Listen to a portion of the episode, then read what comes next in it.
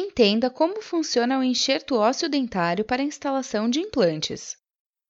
O enxerto ósseo dentário é uma boa opção para as pessoas que querem colocar implantes, mas não apresentam uma região apropriada para recebê-los.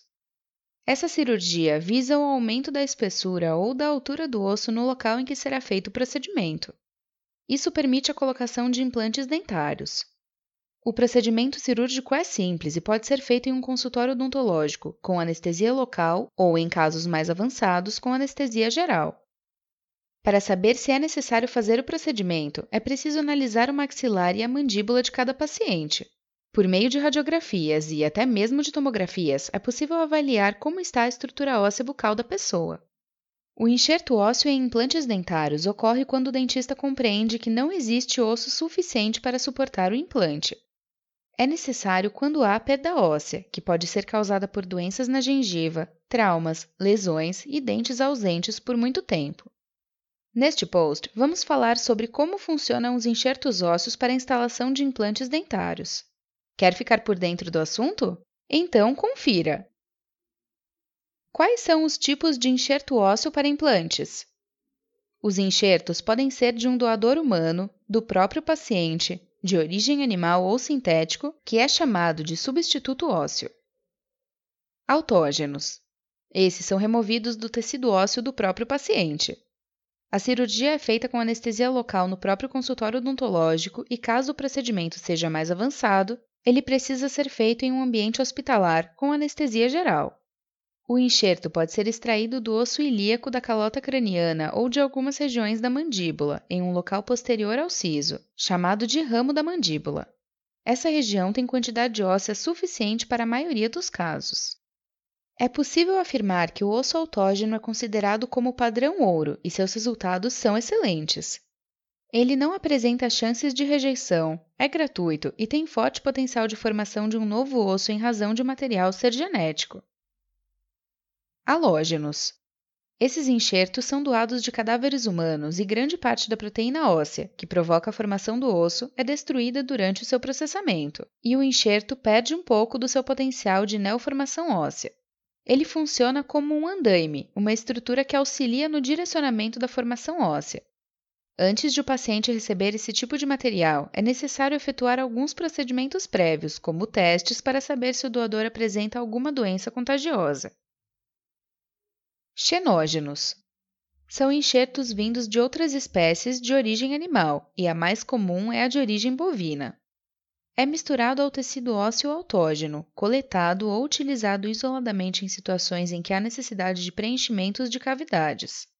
Ele promove uma maior integração e substituição por um osso novo, permitindo uma reabilitação com implantes na região enxertada. Existe possibilidade de rejeição dos implantes?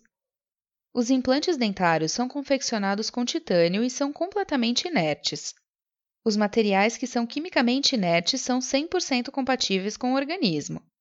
Eles não liberam substâncias que podem provocar algum tipo de rejeição pelo nosso corpo. Sendo assim, não representam risco de recusa ao titânio. Um problema que pode acontecer é o insucesso, ou seja, a união do osso ao implante pode não ser efetiva. Isso pode ocorrer antes ou após a colocação do dente, Entretanto, esse fato representa um índice muito pequeno, menos de 5% dos casos nos quais é indicada a instalação de implantes. Se existir a possibilidade de recolocá-lo, isso será feito, mas, se não for possível, outra solução será oferecida. Quais os cuidados após realizar o procedimento? Os cuidados após o procedimento podem influenciar bastante no resultado da cirurgia. Existem muitos que devem ser seguidos com rigor para que o osso faça uma boa cicatrização e o paciente consiga receber o implante. Repouse. O repouso é muito importante e é indicado por no mínimo 48 horas. Dependendo do tipo de recuperação individual de cada paciente, o repouso pode demandar até 10 dias de atestado. Evite atividades físicas e esforços exagerados nas primeiras 48 horas, pois são essenciais para uma boa recuperação. Além disso, dê prioridade para ambientes ventilados e frescos. Não tome sol.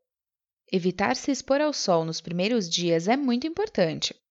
Como a região pode estar muito sensível e inchada, a exposição excessiva pode contribuir ainda mais para o incômodo e o inchaço da área. Não consuma bebidas alcoólicas.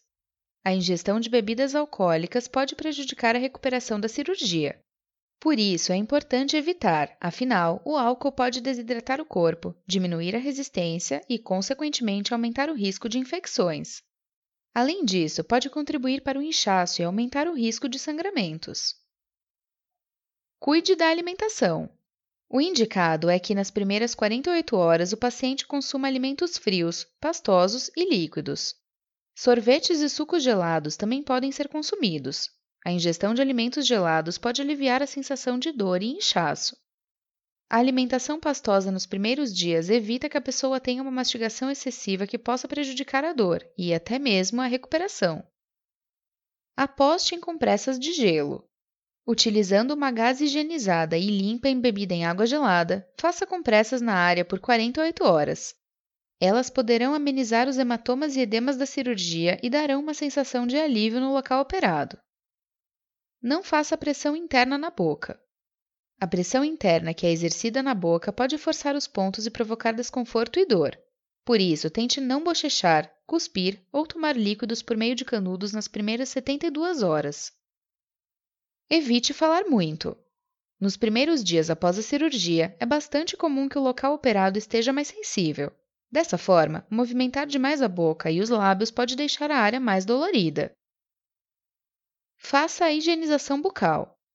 Higienize a área bucal com bastante cuidado. Não se esqueça de escovar os dentes próximo ao local operado, mas seja cauteloso e faça isso lentamente para não machucar a região.